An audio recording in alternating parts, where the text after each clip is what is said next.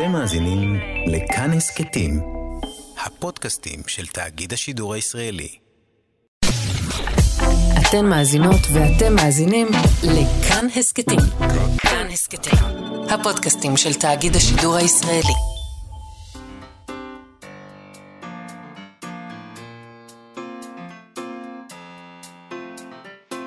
מה שכרוך.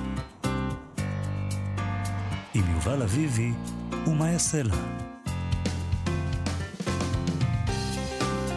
שלום, צהריים טובים, אנחנו מה שכרוך, מגזין הספרות היומי של כאן תרבות, כל יום כאן ב-12 בצהריים, בשידור חי, אתם מאזינים לנו ב-104.9, או אולי ב-105.3 FM, אפשר למצוא אותנו גם בהסכתים, בכל שעה שתרצו. איתנו באולפן עמרי קפלן על ההפקה, לאוניד איזקוב על הביצוע הטכני, שלום לכם, שלום יובל אביבי. שלום מאיה סלע. אנחנו כבר דיברנו כאן אה, לא פעם בתוכנית על זה שמשפטנים, עורכי דין ושופטים הם קצת סופרים. הם כותבים טיעונים ופסקי דין כיד הדמיון הטובה עליהם. הם לפעמים כוללים שם דברים מדומיינים, זה, הם נושקים לפרוזה. הם מספרים סיפורים, אל תגיד שזה דברים מדומיינים, הם פשוט מספרים סיפורים, זה הכל. וסיפור זה סיפור. תמיד את יודעת להתנסח. בצורה זה יותר... פשוט יותר נכון להגיד. לא מספר. אני רציתי להגיד שהם נושקים לפרוזה, אבל מיד אמרתי, אני אוסיף לכאורה, כי לך אה. תתעסק. עכשיו, זה אנשים ש... עזוב אותך אתה מלכאורה. אומר להם נושקים לפרוזה, וזהו, תביעת דיבה. כן, כולם, כללית כזאת, כן. כן. אבל הנה עוד נקודת השקה בין הפרוזה למשפט. אנחנו תמיד מדברים על זה שעתיד הספרות בסכנה. בגלל הבינה המלאכותית, המכונות ילמדו לכתוב בצורה יצירתית ויחליפו את הכותבים שלנו, יהפכו את כל העסק לאוטומטי וייתרו, ככה אומרים, ייתרו את כולנו, גם יגישו את התוכניות על זה, יקראו את הספרים, יכתבו לכן. אותן, כי יכתבו להגיש זה, ביקורת. מישהו יכ- יכתוב את זה, ואפשר שתוכנה תגיש, ואז באמת אנחנו... לא צריך לכתוב את זה, התוכנה כותבת. כן, אבל את, אני אמרתי את זה כבר איך הם בתוכנית. כותבים? בוא. נבדוק את זה קודם כל. תקשיבי, אני שמעתי בטוויטר. שמעתי בטוויטר, כן? לחצתי על קליק בטוויטר, אז שמעתי בטוויטר. מהמם. תוכנית אה, מומצאת לחלוטין, שהבינה המלאכותית עשתה לגמרי לבד, כתבה ועשתה את באיזה הסאונד. נושא? היא העתיקה אחד לאחד את הפודקאסט הכי מצליח בעולם, של ג'ו רוגן, אה, נו, אז מה החוכמה? שמראיין, אה, אני לא זוכר את מי הוא מראיין, לא משנה, אבל אבל, מה? אבל מומצא לחלוטין. רגע, וזה- היא העתיקה אחד לאחד או מומצא לחלוטין? תחליט. לא, לא, זה, היא העתיקה את הסגנון, את איך שהם מדברים, את הסאונד, של- את הקול, את צליל הקול שלהם, את התכנים שבהם יעסקו, את האופן שבו ג'ו רוגן ישאל שאלה מסוימת, והמרואיין שלו, שאני לא זוכר מי זה היה, אבל הוא מאוד מאוד ספציפי, יענה. ופשוט עשתה תוכנית של שעה, לחלוטין בלי מעורבות של שני הנוגעים בדבר. אבל צריך היה קודם כל שיהיה ג'ו רוגן והעורך שלו, זה כדי נכון. שאפשר יהיה להעתיק מהם. זה אז זה נכון. עדיין לא אומר. שהם יכולים להסתדר לבד. אה, זה עניין של כמה עקבות אלקטרוניות אתה משאיר אחריך כרגיל. טוב. תשמעי, למה אנחנו מדברים על כל העניין הזה? בעולם המשפט מתגלה הסכנה הזאת של הבינה המלאכותית. עורך דין אחד השתמש בצ'אט GPT כדי לבנות את הטיעונים שלו במשפט, ותני לי לספר לך, זה לא נגמר כל כך טוב. אה, עוד אנחנו... מעט נרחיב, כן. בטח, אנחנו נדבר, אנחנו קודם נרחיב על זה, תכף נכון. נספר מה, הייתה, מה קרה שם, אבל אחר כך גם נדבר עם המשפטן, פרופסור יונתן יובל מהפקולטה למשפטים והמרכז לחקר סייבר, משפט ומדיניות באוניברסיטת חיפה, כדי להבין קצת יותר לעומק מה מתחולל בממשק, אה? בממשק, ש... אני מרגיש שזהו, כבר אפשר לקבל אותי להייטק. בממשק שבין הבינה המלאכותית לדיונים הרי הגורל בבתי המשפט. אחר כך נדבר על עוני. עם חיה גלבוע שלנו, בחברותא השבועית שלנו, אה, עוני. זה סוגיה. עוני. זו סוגיה. שהתגלגלה לפתחנו. האם אפשר, האם מותר לך, כשאתה בונה את הבית שלך, לבנות גדר?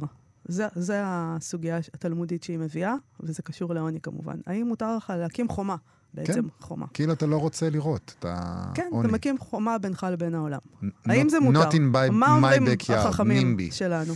כן. אוקיי, בקיצור, אה, אנחנו, אז אמרת שאנחנו נדבר עוד מעט עם פרופסור יונתן יובל, אבל בוא נספר קודם כל את הסיפור אה, שעליו, שבגללו ביקשנו לדבר איתו. אה, ואנחנו עושים את זה במסגרת הפינה שלנו, ועיקרן תחילה, שבה אנחנו מניחים לספרות, להגיב על החדשות, אז עוד מעט גם נגיע לספרות. אז בתקשורת האמריקאית דיווחו בסוף השבוע על התרחשות מעניינת מסוג זה. עורך דין אה, זר בצ'אט GPT, הוא הגיש לבית המשפט מסמך שבו מצוטטים תקדימים משפטיים שלא היו ולא נבראו. זה מקסים. הצ'אט המציא אותם, שזה כבר ספרות. הנה, ספרות, הוא המציא. לגמרי. אה, בכל מקרה, עורכי דין, כמו שאני אמרתי לך, בעיניי הם מתעסקים ברעיון הזה של לספר סיפור לבית המשפט. אה, הוא, הוא צריך להיות מעוגן כמובן באיזה מציאות, באיזה חוק, אבל תמיד מדובר בעצם בשני סיפורים. האחד יספר לנו שהנאשם רצח, והשני יספר לנו שהוא לא רצח. הם הביאו ראיות ועדים, כמובן, אבל אני חושבת שבסופו של דבר המספר הכי טוב ינצח, אלא אם כן הנאשם רצח מול מצלמות האבטחה. אה, ראו אותו, כאילו, הוא היה בפנים גלויות. גם הסיפור טוב. נכון. עורך דין טוב, מספר סיפורים טוב, יוכל להוציא אותו מזה, קצת קסם אישי. עיין ערך או.ג'יי סימפסון, לכאורה, כמובן, אותו רק ראו נמלט מהמצלמות, לא ראו אותו רוצח, אז אני לא יודעת מה. אבל הכפפה לא התאימה. הכפפה לא התאימה, בסדר? איך הוא יכול לרצוח אם הכפפה לא התאימה? איך אפשר לרצוח בלי כפפה? או עם כפפה קטנה קצת. בכל אופן, התיק המביך הזה אה, התנהל בבית משפט בניו יורק, הוא עוסק בתביעת אה, פיצויים שהגיש איזה אדם נגד חברת תעופה. הוא טען של רשלנות של אחד מהעובדים של חברת התעופה גרמה לו להיפצע מעגלת שירות בטיסה של החברה ב-2019, אה, וכדי אה, לבסס את הטיעון שלו, לבסס כן. את, ה, את, ה, את, הפ- מאוד את הדרישה חשוב, שלו זה בסך לפיצויים. הכל, כן, פיצויים לא, מחברת תעופה. אה, המסמך שהם הגישו, העורכי דין שלו, ציטטו תיקים המכונים שייבון נגד איג'יפט אייר, שזאת חברת תעופה אמיתית, כן. ופטרסון נגד איראן אייר, שהמסמכים האלה התבררו כהמצאה מוחלטת. מי שחשף שמדובר בבדיה, היה צוות ההגנה של חברת התעופה, כי הם... הם הלכו לחפש הלכו פגם, הם לבדוק. לא מצאו, כאילו, הם כמעט הם פיטרו את לבדוק. המתמחה כשהם אה, ניצבו מול זה, כן. ואז גם השופט אה, אה, הבין ששישה, שישה מהתיקים שהוא ציטט שם במסמך העורך דין הזה, פשוט לא, לא היו ולא נבראו. נכון. אה, נכללו בו לפי הדיווחים גם ציטוטים מזויפים ואסמכתאות מזויפות, וזה מקרה חסר תקדים של הגשת מידע מומצא לבית המשפט, ככה השופט אמר. נכון. אה, אז אה, עורך הדין שייצג את התובע בדיונים הוא אחד, אבל מי שלקח אחריות על עריכת התחקיר המביך הוא עמיתו סטיבן שוורץ, עורך הדין שוורץ, עורך דין בעל ניסיון של 30 שנה. Uh, בתגובה כתובה שהוא הגיש לבית המשפט ביום רביעי האחרון, הוא הביע צער רב על כך שהסתמך על צ'אט GPT. השופט קבע לשני עורכי דין האלה שימוע בחודש הבא, אה, מן הסתם יוטלו עליהם סנקציות, זה, אתה יודע, אי אפשר לקבל דבר כזה. שוורץ טען בתגובה שלו כי שלפני המקרה הנוכחי הוא אף פעם לא עשה שימוש בדבר הזה, בצ'אט GPT, עבור תחקירים משפטיים, והוא לא ידע שהמידע של הצ'אט GPT עלול להיות שגוי. כי הוא פשוט לא ידע. האזין לתוכניות שלנו, זאת נכון. הבעיה שלו. ואתם תאזינו לתוכניות שלנו ותלמדו נציל אתכם מהשטויות האלה. שלמשל, כשמבקשים uh, מה-chat GPT לספר על הספרים. ה... הבולטים של העשור האחרון, הוא יכול להגיד לך סיפור על אהבה וחושר של דוד גרוסמן. אז אה, זה קרה, זה קרה. אתה צריך, אה, אתה צריך מתמחה, עורך הדין שוורץ, שיבדוק מה הולך. גם אנחנו אבל אולי, אנחנו בטוח צריכים, אני חייבת מתמחה. מישהו שיארגן לנו את ממש. העניין הזה. תשמע, אה, הוא צירף שם אה, אה, שיחות שלו עם הצ'אט, אה, העורך דין הזה, כן. שבו אה, הוא מוודא מול, מול הצ'אט, הוא, הוא אומר לו, אתה, אתה, בטוח שהכל פה נכון, כל מה שכתוב, כל התקדימים, והצ'אט הבטיח לו שכל זה אכן אמיתי. נו, אז כן, הוא הבטיח, אבל הוא הבטיח, כאילו, מה אתה, זה? אתה בא לנוכל, להבדיל, לכאורה, שהצ'אט GPT לא יתבע אותי, אבל אתה בא לנוכל, והוא אומר לך, בוא תקנה את הקרקע הזאת. אה, הנה, תראה, הדף הזה מראה שהיא שלי, תשלם לי 30 מיליון שקל. ואתה אומר לו, אבל רגע, המסמך הזה אמיתי? אז מה הוא יגיד לך? לא, המסמך לא אמיתי. לא, זה גם הצ'אט GPT, מה הוא... מה... כן, הוא לא המציא. דברים. הוא המציא. טוב, אחר כך הם, הם ניהלו מין שיחה כזאת, והצ'אט אמר לו, אני אעשה בדיקה חוזרת, ואחר כך הוא כתב לו, אני מתנצל, הצ'אט, הצ'אט, כן? כן. אני מתנצל אם התגובות הקודמות שלי עוררו אי נוחות או בלבול כלשהם, אוקיי? הוא, הוא, הוא ניהל איתו שיחה מנומסת. מנומסת, אבל שיחה של גזלייטינג. ושל, ושל פוליט... עושה gaslight. אני מתנצל שהשקר המוחלט שהמצאתי את כל... ועתיד להפיל אותך בבית המשפט עורר בך אי נוחות. אני רוצה להגיד לך שאם כל הדבר הזה היה קורה ביפן, ולא באמריקה, כן. בארצות הברית, אז היו פה אנשים שהיו צריכים לעשות חרקירי. אבל אם זה היה כמו קורה... שגברים עושים כשהם עושים כאלה טעויות. אבל. אם זה היה קורה בישראל, אז יכול להיות שהשופט אפילו לא היה עושה סנקציות כמו שעושים לא, בארצות הברית. העורך דין היה נהיה שר המשפטים אולי, או משהו כזה. לכאורה, אל. תתעסקי איתו, אל תתעסקי איתו. כמובן, הכל פה לכאורה. תשמעי, זה מצטרף כל זה לידיעה שקראנו אתמול בכלכליסט. ג'ונסון הואנג, מייסד ומנכ"ל NVIDIA, שזה כן. חברה, אה, שאנשים מכירים אותה, אם הם לא אני. אה, הוא קרא לסטודנטים ולחברות להכיר וללמוד בינה מלאכותית, אחרת הם יסתכנו בכך שיישארו מאחור. הואנג אמר את הדברים ביום שבת בנאום בטקס סיום הלימודים באוניברסיטה הלאומית של טיוואן. אה, הוא לא הזהיר אותם מהשלכות הטכנולוגיה. הוא לא אמר להם, נהפוך הוא. ה-AI הולך, הולך, הולך להפיל את כולנו. להפך, הוא אמר להם, בתוך 40 שנה יצרנו את המחשב האישה, האינטרנט, המובייל, הענן, ועכשיו עידן הבינה המלאכותית. מה אתם תיצרו? כלומר, הוא אומר, לא, הבינה המלאכותית זה לא הסוף, זה עוד יהיה הרבה יותר גרוע. מה שזה לא יהיה, תרדפו אחריו כמו שאנחנו עשינו. כאילו, תרוצו אחרי האסון. תרוצו, אל תלכו כמו, או שאתם צדים אחר מזון, או שאתם בורחים כדי לא להפוך למזון. או שאתם צדים אחר מזון, כן. או שאתם בורחים כדי לא להפוך אומרת, או למזון. שאתם- זה מה שהוא אומר לסטודנטים בטקס סיום הלימודים באוניברסיטה הלאומית של טיוואן. כן. אני הרגשתי שאני, כשקראתי את הידיעה הזאת, הרגשתי שאני רואה סרט כלא כזה. יודע, בדיוק כשחשבתי שאני בחוץ, הם משכו אותי בחזרה פנימה, כל מיני סיסמאות כאלה. אז אמרנו, בוא, בוא נראה, חשבתי לעצמי, מה יש לספרות לומר על הנסיגה הזאת לברבריות, ואז עשיתי את מה שאני תמיד עושה. התקדמות לברבריות. לא יודעת, התקדמות בחזרה. הלכתי על עמנואל קרר. כן, אה, הוא תמיד טוב. ש... כשהוא כתב את לימון, לימונוב תמיד מזכיר לי, עמנואל קרר בעצם, אה, לא, שלא צריך להיבהל כל כך מעסקי הגברים, אה, מעסקי הגברים האלה של... אה, שזה מה שאתם עושים בעצם, נכון? כן, בטח. או שאתם הופכים למזון, או שאתם... יום-יום אני צד ו... יפה.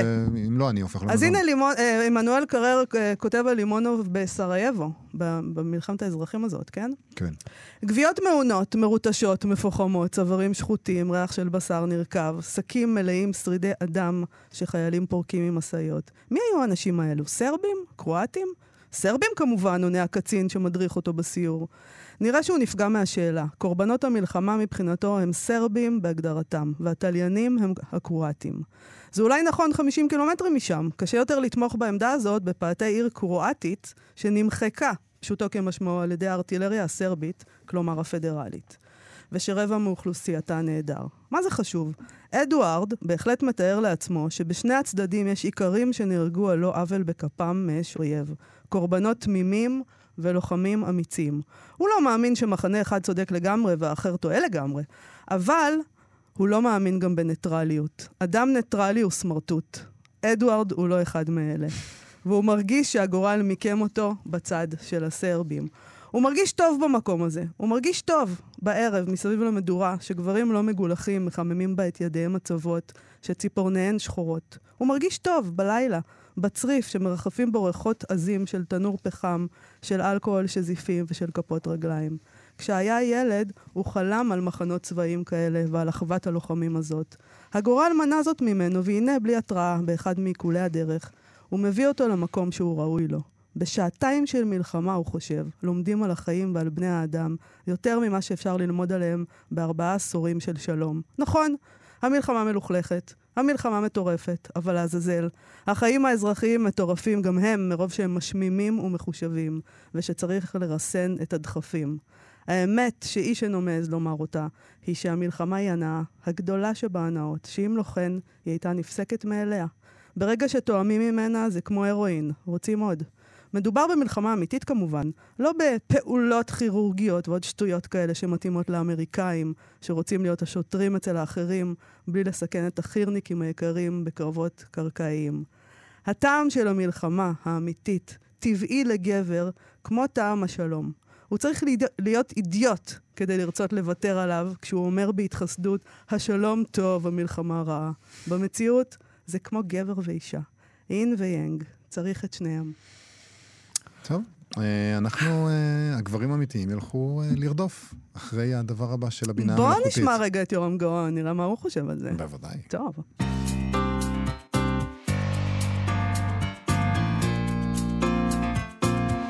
אני לא יודע אם אנשים שצדים את הבינה המלאכותית, זה בדיוק התחליף ההולם ללימונוב ולקזבלן. אבל אין על גברים וכבוד, אתה יודע. אני לא יודע. טוב, לא- אנחנו... אני לא- אני לא מודה.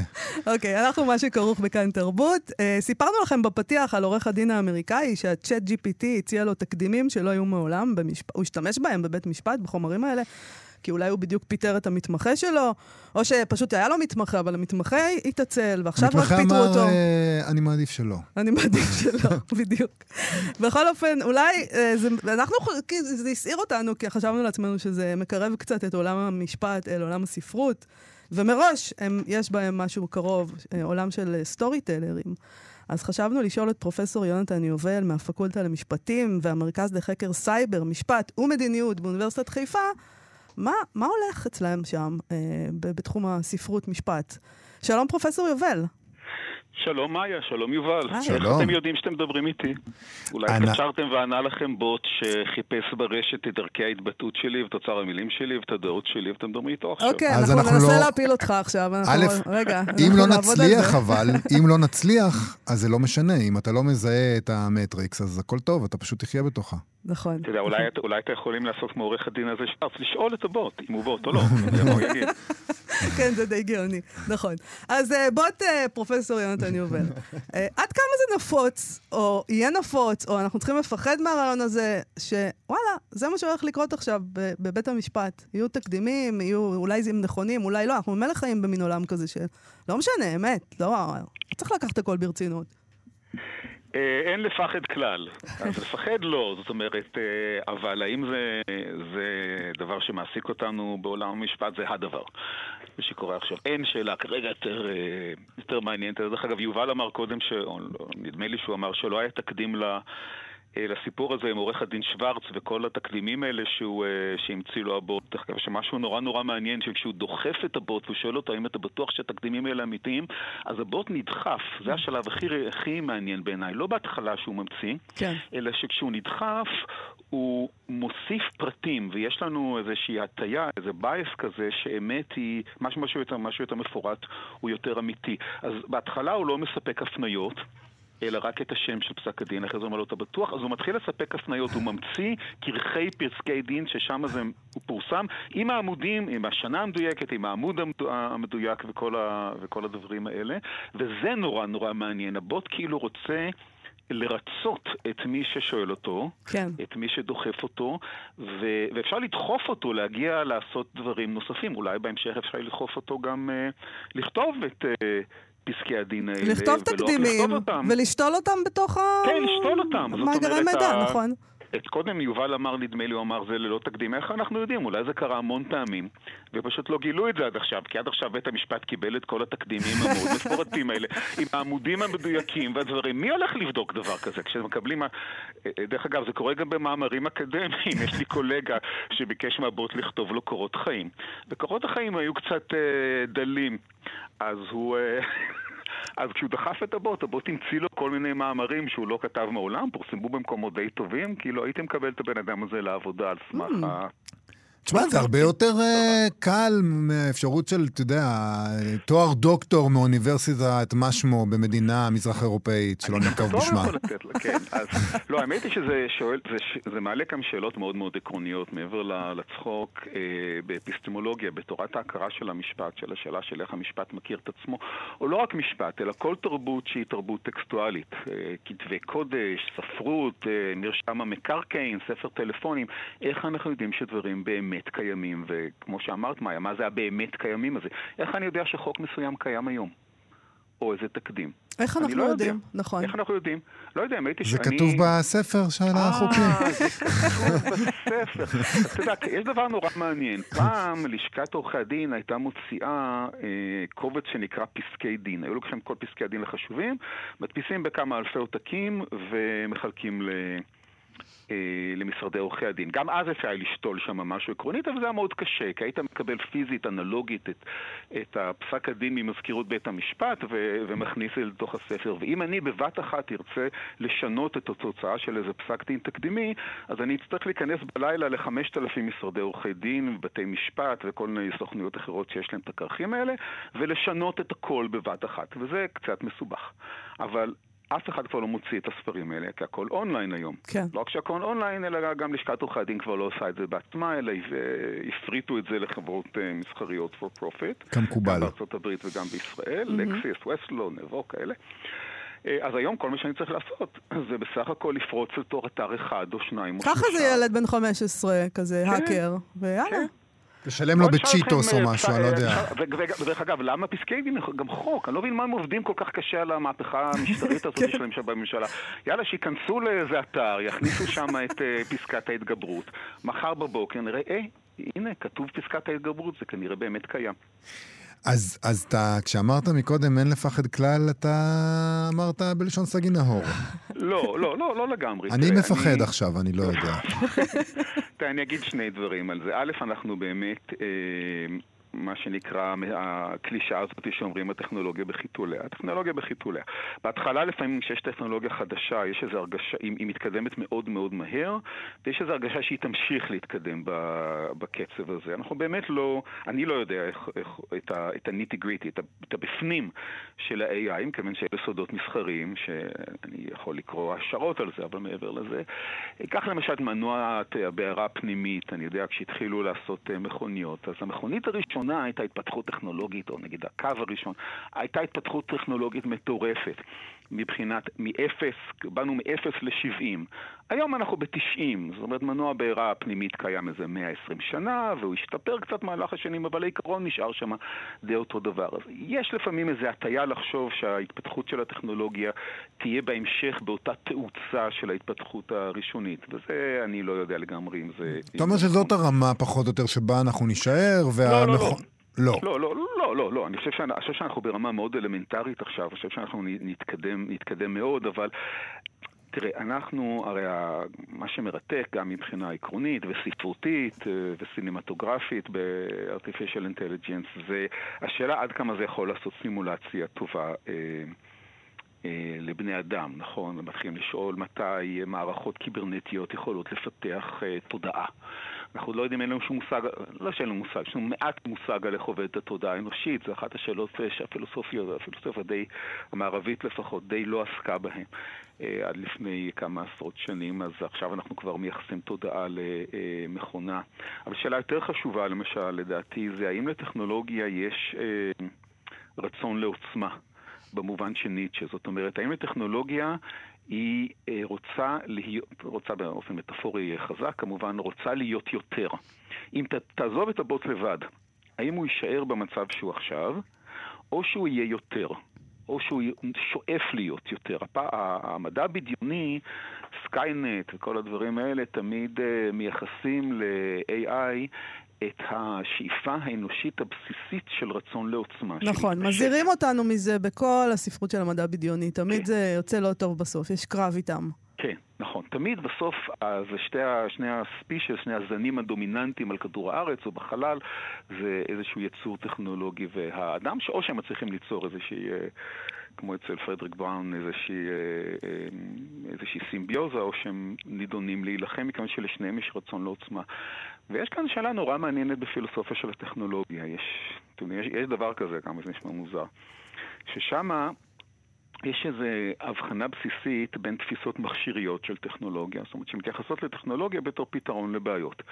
הבן אדם, אה, אני יודע, נמר שן חרב אה, תוקפת אותו במערה, אז הוא המציא חץ וקשת כדי להתגונן מפני זה. הוא לא מצליח להשיג אוכל, אז הוא, אה, אז הוא גילה שאם הוא זורע חיטה אז היא צומחת. צריך להגיע ממקום למקום במהירות יותר גבוהה ממה שאפשר לרוץ, אז הוא המציא את המכונית, והרעיון זה להתייחס לטכנולוגיה כל הזמן בתור סוג של מכשיר לפתרון של בעיות. כן. וגם כאן, כאילו, ה-chat GPT, אתה יש לך בעיה, אני למשל לפני איזה זמן הייתי צריך לתת אה, נאום בטקס סיום של אה, תלמידי אה, משפטים, mm-hmm. ולא הספקתי לעשות את זה בזמן, בעוונותיי ביקשתי פרופסור יובל, באמת? כן, כן, עכשיו הוא כתב משהו לא כל כך מוצלח, אז שאלתי, אז אתגרתי אותו קצת. העלבת אותו?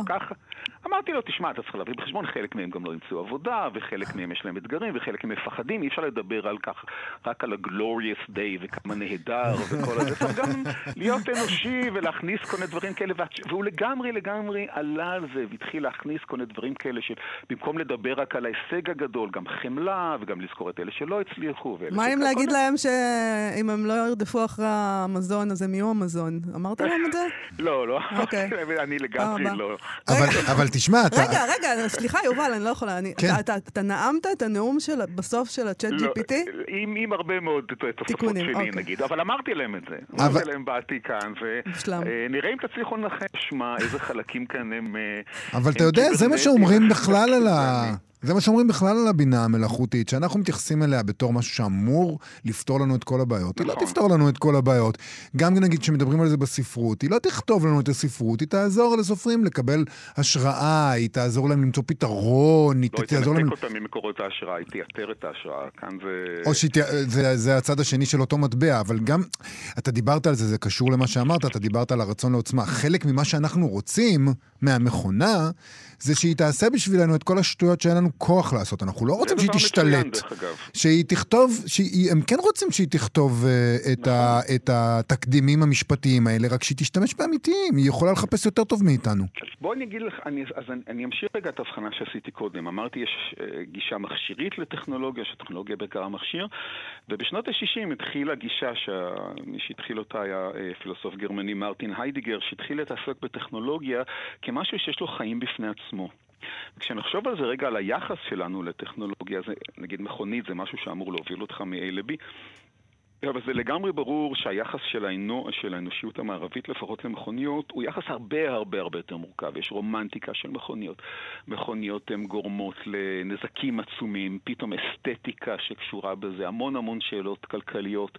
והמכונית הפכה להיות משהו, זה רק דוגמה, זה יכול להיות כמעט כל דבר בעולם. אש למשל, אפילו הטכנולוגיה הכי בסיסית שלנו, אפשר להסתכל על כל תרבות האנושות כאלה, זו ברית כזה בין האדם והאש. האדם מטפח את האש, האש נותנת לו יכולות מסוימות, אנחנו מתיחים מתכות ועושים את כל הדברים, שורפים ועושים מדורות ומגיעים לירח בכוחה של האש. לפעמים האש יוצאת משליטה, עושה לנו שריפות כאלה, אנחנו, נלח... אנחנו נלחמים בה, זה יחסים כאלה מאוד מאוד מורכבים. יש לנו גם אש בתוך הגוף כמובן, תהליכים שהם, שהם דומים, תהליכי פירוק כאלה של התחמצנות שהם, אה, שהם דומים. וזה כבר מאוד מעניין, זה כבר אומר להפסיק, ואני חושב שזה מאוד אה, נכון לגבי ה-chat GPT ובכלל זה להפסיק להסתכל על זה רק בתור סוג של פתרון לבעיה. כרגע יש לנו תופעה ש... ש... שמאפשרת לנו לחקור טכנולוגיה לא רק בתור צורה של פתרון לבעיה, אלא משהו שיש לו איזה שהם חיים. אה, אה, חיים, אה, חיים בפני עצמו, שחי באיזה ממשק עם בני אדם, ש... והממשקים האלה יכולים להעלות המון המון שאלות, שאלות שאנחנו אפילו לא פתרנו בשביל עצמנו. קחו למשל שאלה אתית, משהו ש... שמאיה אמרה קודם, אמרת שבמשפט אנחנו מספרים סיפורים כן. ומשכנעים ויש נרטיב, וכמובן שכל הדברים האלה זה אה, נכון לחלוטין. אני, אני אתן לך דוגמה קלאסית שאני עוסק בה עם סטודנטים שלי בשנה א'. נניח שאת מייצגת נאשם.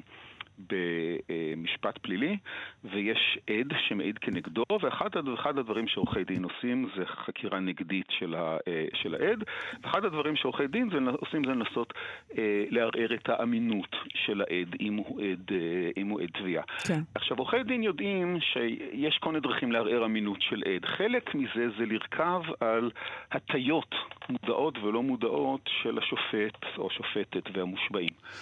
למשל, נניח שאני יודע שהעד הזה הוא גיי. אין לזה שום קשר למשפט whatsoever, בסדר? ואני יודע מדברים שקראתי קודם שהשופט או השופטת הזו יש להם הטיה נגד אה, הומואים. או אולי זה חבר מושבעים, ואני סומך על זה שבין 12 אנשים יהיה איזה הומופוב אחד או שניים. אז זו שאלה אתית מעניינת, האם בתור עורך דין אני רשאי לשתול בתוך החקירה הנגדית את הרמזים לזה שהעד הוא גיי, כדי לסמוך על ההומופוביה של מקבלי, מקבלי ההחלטות. מצד אחד תגידו, נורא ואיום, אתה משתמש בהטיות אה, אה, אסורות שמשחקות על היצרים הגרועים ביותר של בני אדם. מצד שני, אני לא נמצא שם בפני עצמי, אני מייצג מישהו אחר, ויש לי חובה כלפיו לייצג אותו בכל האמצעים החוקיים שעומדים לרשותי. אם הוא היה אומר את הדברים האלה, אז אולי אה, לי אין רשות. לא לעשות את זה. זה מסוג השאלות האתיות שטוב לשבור עליהן קצת הראש עם הסטודנטים. כן, עם הסטודנטים לא יודע- באוניברסיטה, קשה לי להאמין שיש איזה עורך דין ששואל את עצמו את השאלה האתית הזאת, אבל בסדר גמור. אבל זה מה שיפה בטכנולוגיה. עם, הט- עם הטכנולוגיה, אנחנו רוצים להגיד לעצמנו, יום אחד תחליף את השופט ואת המושבעים. אין לה הטיות, היא אה. נקייה. כן. אה, אז פרופסור יובל, הצילו. כן. טוב, זה לא הצלחנו לעשות אף פעם. כל פעם שאנחנו מייצרים משהו טכנולוגי, אני מכניסים אליו הטיות מסוימות. מכיוון שאין מוכנות מושלמות, בכלל אין דברים מושלמים בעולם. וכל דבר שאנחנו יוצרים, אנחנו צריכים לבחור בחירות מסוימות על חשבון בחירות uh, אחרות. ואז יש אידיאולוגיה, אידיאולוגיה היא built in לתוך, ה... לתוך, ו... לתוך, לתוך הטכנולוגיה, לתוך כל דבר שאנחנו מייצרים. קח למשל את הפן הכלכלי, דברים נורא יקרים, יש להם built in אידיאולוגיה שרק אנשים מאוד עשירים יכולים, אה, למשל ברפואה, יכולים לקבל אליהם, אה, יכולים לקבל אליהם, אליהם גישה. ובסופו של דבר, כל מה שאתה יודע לעשות, להגיד לטכנולוגיה הזו לעשות, זה סימולציה. למה שעושים אה, בני כן, אדם. כן, אנחנו יודעים שהיא עושה אגרגציה, היא עושה איזה איסוף של כל מה שאנחנו יצרנו, ולכן היא בסך הכל ביטוי ממוצע, סטטיסטי, של דברים שאנחנו יצרנו. כל, ה... כל הזבל שיש לנו נכנס לתוכה. אז בדוגמה שנתתי, אם תגיד לבוט, התפקיד שלך עכשיו זה לשכנע את בית המשפט. לבוט אין את העכבות האלה. או לפחות את, ה, את השאלה אם העכבות האלה עולות מהסוג שאני דיברתי, שיש לכל אדם מכוח היותנו יצורים אתיים. כן, איזה מזל שאנחנו יצורים כל כך מוסריים ועוד לא נתנו למכונה להחליף אותנו. פרופסור יונתן יובל. כן, לפעמים, לפעמים כן נתנו. תראה, יש תחומים שבהם זה לא כל כך חשוב לנו. למשל, בתחומים דיאגנוסטיים טהורים.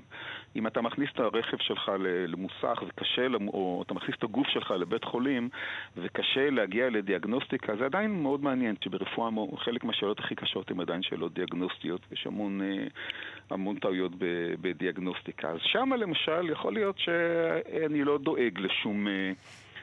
לשום בעיות אתיות, ואני רוצה להשתמש בטכנולוגיה בתור מכשיר בלבד. אבל לפעמים אני לא יודע. ובמשפט שמערב כל כך הרבה שאלות נורמטיביות ו- ושאנחנו בני אדם במידה מסוימת בגלל האופנים שבהם אנחנו מדברים על שאלות, אה, על שאלות אה, נורמטיביות. אה, הכלי הזה, אני אפילו לא יודע לקרוא לו כלי, הוא מרתק. זה משהו שאנחנו חייבים ללמד את הסטודנטים שלנו להבין אותו, להשתמש בו, להתמודד בו, אבל אף פעם לא לוותר לו.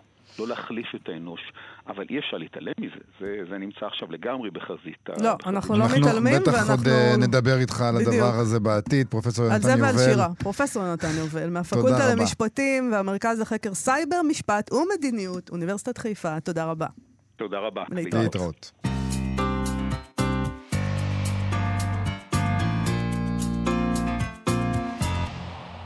אנחנו מה שכרוך בכאן תרבות, חזרנו אל הפינה קוראת לסדר, פינת החברותה שלנו עם חיה גלבוע. שלום חיה. שלום, יובל ומאיה. התגעגעתי. כן, אה, נטשת אותנו לאיזה שבוע, אבל אנחנו סולחים לך. אה, אנחנו לרגל, אה, ליקר, לרגל יוקר המחיה שהולך ומכריע את כולנו, וגם העברת כן. התקציב המבורכת, נתעסק קצת בכסף, או יותר נכון בהיעדרו בעוני. כן, נכון. כן, נכון. איזה סוגיה אנחנו נלמד היום? אז אנחנו הולכות ללמוד סוגיה ממסכת בבא בתרא, שגם אני רוצה להגיד תודה לחברי איתמר לפיד, שמאוד אוהב את התוכנית שלכם, שהוא הכיר לי אותה. והסוגיה הזאת עוסקת במערכות יחסים בין שכנים ובעיות שמתעוררות במרחב המשותף. אבל אנחנו נתמקד היום בשני משפטים מתוך הסוגיה שהם שמים זרקור על השאלה שאותי הכי מעניינת בעניינים של הסדרה ומרחב משותף, והיא מה עושים עם אנשים שקופים, חלשים ופגיעים. כמה אנחנו לוקחים אותם בחשבון כשאנחנו מייצרים uh, הסדרה של מרחב. אוקיי. Okay. אז מה, מה קורה שם בסוגיה הזאת? במה היא עוסקת? אז, uh, אז המשנה בעצם מתחילה במיפוי של הפרדות שקיימות היום במרחב הציבורי. היא מדברת על מחיצה, על דלת, על שער ועל חומה. ואני חושבת שהחכמים עולים פה על משהו מאוד מעניין, שיש הבדל מאוד גדול בין מחיצה שרק תוחמת או מחלקת מרחב, לבין חומה, שהיא לא רק מחלקת, אלא ממש מפרידה. Mm-hmm. ואז הגמרא, אחרי שהמשנה בעצם ממפה את כל אה, סוגי ההפרדות, הגמרא בעצם אומרת, יש משמעות לבחירה שלנו. זאת אומרת, היא אומרת, יש הבדל תהומי בין עיר שאת הבתים מפרידים שערים, או עיר שבליבה חומה.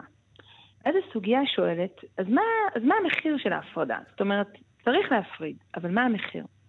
ואז הסוגיה מביאה סיפור על חסיד, שזה אדם אה, מוערך, אדם עם אה, כוונות לב טובות. היא מספרת שאליהו הנביא, הדמות המיתית מהמסורת, הייתה קופצת לאיש הזה הביתה מדי פעם, לשבת איתו לקפה, לשיחה. Mm-hmm. אבל, וזה הלב של הסוגיה, מהרגע שאותו אדם בנה לעצמו בית והניח חומה בינו ובין הרחוב, אליהו מפסיק לבוא אליו. ואז הגמרא אומרת, מה זאת אומרת? לה קשיא. ברור שזה מה שקרה. אליהו הנביא לא נכנס לבתים שסגורים בפני עניים. והחומה הזאת שאותו אדם בנה, היא לא מאפשרת לעניים שהיו רגילים כנראה לנקוש בדלת, היא לא מאפשרת לעניים להגיע עד פתח הבית ולבקש עזרה, הם בעצם נעצרים בחומה. אז אליהו אומר, אם העני לא מוזמן, אני גם גם אני לא לא. מזמין את עצמי. כן. ש, שזה מאוד מעניין הדבר הזה. זאת אומרת, גם שער שלכאורה אתה יכול לפתוח אותו ולהיכנס והוא לא נעול, י, אה, רק אנשים פריבילגיים ירגישו בנוח להיכנס ב- מבעדו. אנשים שרגילים להיות מודרים יגידו, אה, אם יש שער אז אסור לי להיכנס. נכון, אז זה גם, זה נכון, וגם אני חושבת שהשאלה היא, הגמרא משתמשת ב... אמ, כשאני קוראת את הסוגיה, אני אומרת, זה ממש אדריכלות של הקשבה. זאת אומרת, אנחנו משתמשים בכלים אדריכליים לייצר כל מיני אה, מפגשים או למנוע מפגשים במרחב. והאם אפשר, כשאנחנו חושבים על עיר, על אורבניות, על אדריכלות, האם אפשר אה, בעצם לתכנן את העיר ככה שהפרט לא יאבד את הקשר עם הרחוב? אמ, וגם בהמשך הסוגיה, מה שמעניין זה שרש"י, שהוא בכלל פרשן מהמאה ה-11 בצרפת, הוא קורא את הסוגיה הזאת והוא אומר, למה אליהו לא בא? כי בעצם, הוא אומר, מי שבונה חומה, מפסיק פיזית, טכנית, לשמוע את הבכי של העניים. זאת אומרת, הוא אומר, כשאתם בונים ומייצרים חומות בחוץ, אתם מייצרים חומות בפנים. המרחב הסטרילי הזה, שאנחנו פוגשים רק את מי שדומה לנו, בעצם אנחנו, מה שהוא עושה, הוא מרחיק את מי ששונה מאיתנו. זה נורא מעניין כי בישראל אני זוכר שפעם הקיר של הבתים היה ממש נושק למדרכה, והיום זה כבר מאוד לא נהוג. פעם היית הולך בשכונה והיית יכול ממש לראות, אתה רואה את זה גם לפעמים במקומות אחרים. והיום בישראל זה מאוד מאוד נהוג. אנחנו אומרים ש... טוב, מה נהוג? שיש חומה? שיש חומה, שיש גדר חיה שמסתירה. אנחנו כן. אומרים, אה, שכן שלא רואים אותו זה שכן טוב. אולי כי יש חומה גדולה אחרת שאנחנו רוצים אה, להקים, כדי... אה, כי בלעדי ההפרדה הזאת אנחנו לא נתקיים. כן, אני גם חושבת שיש פה בעיה, כי יש פה בלבול שפות. כי מצד אחד אנחנו מדברים על הזכות של הפרט להגנה, שזה, או לפרטיות, שזה דבר לגיטימי. אבל אני חושבת שמתחת לשיח הזה, של שיח של חירות הפרט, יש פחד, פחד מהזר או פחד מהעוני. גם תחשוב על זה, יובל, זה לא רק שפעם הבתים נשקו לרחוב, פעם עוני היה דבר שהיית פוגש אותו בצורה הרבה יותר uh, תדירה. נגיד היום, אני חושבת על תורמים, הם כותבים צ'ק, לצורך העניין. הם לא פוגשים פיזית את האדם החולה, את האדם העני, את האישה במקלט. כן, אנחנו לא רוצים ריחוק. לראות אותם. אנחנו לא רוצים לראות. ויש אה, מונח בסוציולוגיה שנקרא אברופוביה, שהוא מדבר על זה שאנחנו מפחדים לראות עוני קרוב אלינו. זה גם גורם לנו תחושה של אי נוחות, אבל זה גם, מה שהדבר הזה עושה, הוא מייצר פחד. כי אם אני לא בממשק עם משהו, אז הוא מפסיק להיות הדבר עצמו, הוא- מתחיל להיות דימוי של משהו, וזה מזין אה, רתיעה שיכולה להזין גזענות ושנאה. אבל גם ה- הלא לרצות להיות בממשק עם מה שגורם לאי נוחות, זה מחזק את השוליות של האנשים האלה. כי זה באמת ממקם אותם פיזית, ב- ב- בעצם בנקודה הכי לא נצפית במרחב. זה מעניין מאוד שהם אומרים בעצם, אה. בעצם את אומרת, אנחנו מגיעים עם מסורת שאמרה, אסור לשים גדר, אתם צריכים להיות חשופים לאנשים החלשים והשקופים בחברה, כי אחרת... לא רק, אה, לא רק שהם ינזקו, גם אתם תינזקו, אתם תהיו פחות מוארים, הנביא לא כן. יגיע אליכם. נכון. אני חושבת שכל ה... כל הסוגיה הזאת, בכלל כל הפרק הזה שקוראים לו השותפים, שבגמרא המילה לשכנים היא שותפים, שזה גם משהו מעניין לחשוב עליו. כל הפרק הזה עוסק בזה שאפשר לשים שער ומחיצה, אבל הוא אומר, השאלה היא איך אתה שם אותו. אפילו יש שם עיסוק שלם כמה זה קרוב לדלת וכמה זה רחוק מהדלת. זאת אומרת, מותר לך להגן על עצמך, אבל אנחנו רוצים לייצר איזה מרקם קהילתי, מרקם חברתי, שחייב לקחת בחשבון את זה שמחיצות מייצרות הרחקות. ו- והסוגיה הזאת, אני חושבת, אומרת גם משהו על, על זה שעוני הרבה פעמים הופך להיות uh, סמן זהותי. וצריך אולי לשנות את השיח, זה אני חושבת ימין פוליטי אמריקאי עושה את זה מאוד חזק, שאדם עני הוא גם אדם אה, לא ראוי. במקום לדבר על נסיבות חיים שהובילו אדם להיות עני, מייחסים לו תכונות אופי של עצלנות או של חוסר רצון. אז אני חושבת שכל הגמרא שם, מה שהיא עושה, היא מנסה להגיד, עוני זה לא זהות. עוני זה מצב שיכול גם להיות מתוקן, והאחריות היא על הקהילה. חיה, את הבאת לנו, אני מבינה, גם שיר של שלונסקי בעניין כן. הזה? אולי כן. נשמע אותו? אה, אז כן, אז אה, חשבתי כל הזמן על המונח הזה של קיר ועל בית, ולשלונסקי יש שיר שאני מאוד אוהבת, אז אני אקרא אותו. בבקשה. אה, כותלי ביתי אינם כחיץ לי ביני לבין העולם. יש חסד הצמיחה המקשיבה פנימה, כי המקשיב לכל אינו שומע כלום. רק המחריש המולותיו לשם ההדממה שומע את הכל ואת כולם. כותלי ביתי אינם כחיץ לי ביני ובין העולם, הם עצימת עיניו של הרואה דבר אטום. כי הרואה הכל אינו רואה מאומה. רק הצופה אל האחד ואין בלתי זוכה לראות את הדברים כולם. כותלי ביתי אינם כחיץ לי ביני ובין העולם, הם סוד ההתגלות, לומר באין מכלים, כי הדובר בשער אינו דובר לאיש, רק המסיח עם נפשו מסיח עם כולם. כותלי ביתי אינם כחיץ לי ביני ובין העולם. אמן. אמן. אז את, אה, יש איזה עיסוק בדבר הזה, בתפקיד של תרבות וספרות, לפר... לפרק את הדברים האלה? הרי אנחנו יודעים שכאילו, תראי, אנחנו מתעסקים פה בסוגיות הכי חשובות, נכון? של העולם היהודי, ובכל זאת, כן. הנה אנחנו במדינת היהודים. לא הולכים לפי מה שהם אומרים, אולי יש כלים אחרים שבהם אנחנו צריכים אה, כן. להשתמש. כן, נכון, ואני אומרת את זה בתור ירושלמית, שזאת עיר גם עם חומות מנטליות וגם עם חומות ממשיות. אז אתה שואל על הספרות, אני אגיד לך שאני, הפרוזה שאני הכי נמשכת אליה, היא פרוזה שנותנת פנים למי ששקוף, למי שלא זמין לי. ואני חושבת שבמובן הזה לספרות יש כוח נורא חזק של אמפתיה ושל חמלה ושל אנושיות, שכשאני קוראת בספר על המהגר, היכולת שלי אחר כך, כשאני פוגשת מהגר אמיתי ברחוב, כאילו עברתי איזו פעולה של, אה, של מיסוס, אה, זה, זה עברית להגיד מיסוס? התמוססות של חומות בתוכי.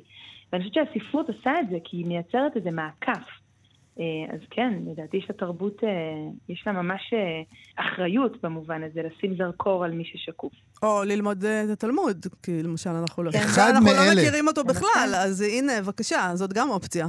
זה גם אופציה. אחד כן, מאלה נכון. חייבים לעשות. אפשר לשלב, יובל. זה מה שאנחנו עושים. זה מה אנחנו שאנחנו עושים. משלבים, שלושתנו. נכון מאוד. חיה גלבוע, תודה רבה על הפינה. הזאת. תודה. רבה. להתראות. יאללה ביי.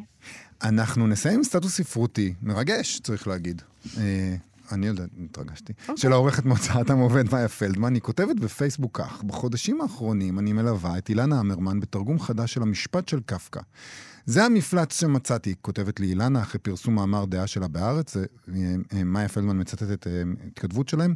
לא מזמן, כותבת לה אילנה, התבקשתי להרצות בזום על עתירה. בהקשר הזה חזרתי לעולמו של קפקא. קראתי המון, גם חזרתי לקרוא את הכתבים עצמם וגם קראתי אה, ספרות עיונית. נהניתי ומצאתי לי שלווה בשעות שעסקתי בזה. אמ, תוך כדי כך, קראתי שוב את המשפט בגרמנית, ובדקתי ומצאתי שיש לי רצון להציע תרגום משלי, על פי רוחי והבנתי וטעמי. ואז מאיה פלדמן כותבת, אמנם כוחו העז של הטקסט הזה בעברית המדויקת והבהירה בת הזמן של אילנה אמרמן, אי אפשר להפריז בו בימים אלה. התרגום, תרגום חדש למשפט, יראה, יראה אור בעוד כמה חודשים בהוצאת עם עובד בספרייה לעם, והיא נותנת שם גם טעימה, אה, טעימה מהפרק השלישי. אמ, ואנחנו נקרא לכם קצת מתוך זה. כן, בבקשה. דיבורו של קוף נקטע בצווחה מקצה העולם. הוא שוחח על עיניו כדי שיוכל לראות כי באור היום הדלוח נהיה העד לבנבן ומסנוור. זו הייתה הכובסת, שברגע שנכנסה ראה בקוף הפרעה חמורה. לא היה אפשר לדעת אם היא הייתה אשמה עכשיו או לא. קוף ראה רק שגבר אחד משך אותה אל פינה, על יד הדלת, ואימץ אותה שם על גופו. אבל לא היא שצווחה, כי אם הגבר. הוא פער את פיו והביט אל התקרה. סביב השניים נוצר מעגל קטן. נראה היה שהאנשים הקרובים שביציע מתלהבים מזה שהרצינות שקוף הביא אל האספה הופרה ככה. תחת הרושם הראשון ביקש קוף לרוץ לשם מיד. הוא גם תיאר לעצמו שכל הנאספים מעוניינים להשכין שם סדר, ולפחות לגרש את הזוג מהעולם. אבל בשורות הראשונות שלפניו לא הייתה שום תזוזה. איש לא מש ממקומו ואיש לא הניח לקוף לעבור, להפך, חסמו לו את הדרך. גברים זקנים פשטו את זרועם לפניו, ויד כלשהי הוא לא הספיק לפנות לאחור, תפסה, ויד כלשהי הוא לא הספיק לפנות לאחור, תפסה מאחור בצווארונו. קוף כבר לא חשב על הזוג. בעצם, נדמה לו שמגבילים את חופש התנועה שלו, כאילו מתייחסים אל מעצרו ברצינות, והוא קפץ מהבימה בלי לחשוב פעמיים. עכשיו הוא עמד פנים אל פנים מול הקהל הצפוף. האם לא העריך נכונה את האנשים? האם הגזים בהשפעת נאומו? האם כל עוד דיבר העמידו האנשים פנים ועכשיו, כשהגיע למסקנות, נמאס להם להעמיד פנים? איזה מין פרצופים סובבים אותו? עיניים שחורות זערוריות התרוצצו הנה והנה. הלחיים היו שמוטות, כמו אצל שיכורים, הזקנים לבנים, הלבנים הארוכים היו נוקשים ומדולדלים, וכשהחזקת בהם הרגשת כאילו אינך אלא מצמיח תפרים, ולא מחזיק בזקנים. ואולם מתחת לזקנים, וזו הייתה בעצם התגלית של קוף, נצצו על צווארוני המעילים תגים בכל מיני גדלים וצבעים. ככל שאפשר היה לראות, כולם ענדו את התגים האלה. כולם. הצדדים המדומים מימין ומשמאל היו שייכים אלה לאלה. וכשפנה פתאום לאחור, ראה את אותם תגים על צווארונו של השופט החוקר שישב, ידיו בחיקו, והביט למטה בשלווה. אה, קרא קוף, והניף את זרועותיו למעלה. הגילוי הפתאומי היה זקוק למרחב.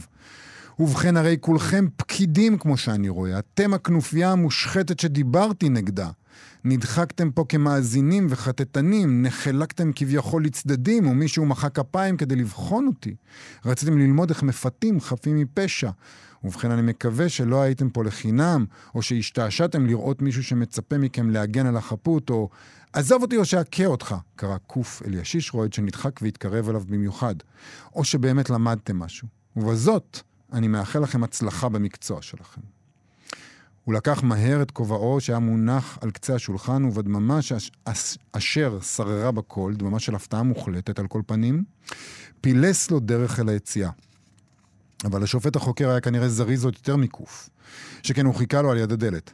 רק רגע, הוא אמר. קוף נעמד, אבל לא הביט אל השופט החוקר, קימל הדלת, שכבר אחז בידית שלה.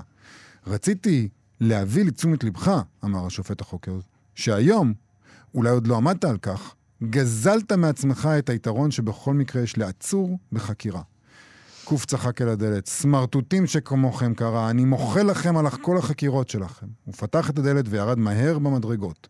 מאחוריו נשמעה שוב ההמולה של הנאספים, שחזרו והתעוררו לחיים והתחילו לדון, כנראה, כתלמידים בשיעור, בדברים שקרו. עד כאן. המשפט. גזלת. מעצמך את היתרון שבכל מקרה יש לעצור בחקירה. זה משפט יפה מאוד. היתרון שיש לעצור בחקירה. אה, אילנה אמרמן, בקרוב. עד כאן תוכניתנו להיום. תודה רבה ללאוניד איזקו ועמרי קפלן שעשו איתנו את התוכנית הזאת. אה, בואו לפייסבוק שלנו, יש שם כל מיני דברים מעניינים. אה, אנחנו נפרדים עם פלורה. להתראות. להתראות. אתן מאזינות ואתם מאזינים לכאן הסכתים. כאן הסכתים, הפודקאסטים של תאגיד השידור הישראלי. אתם מאזינים לכאן הסכתים, הפודקאסטים של תאגיד השידור הישראלי.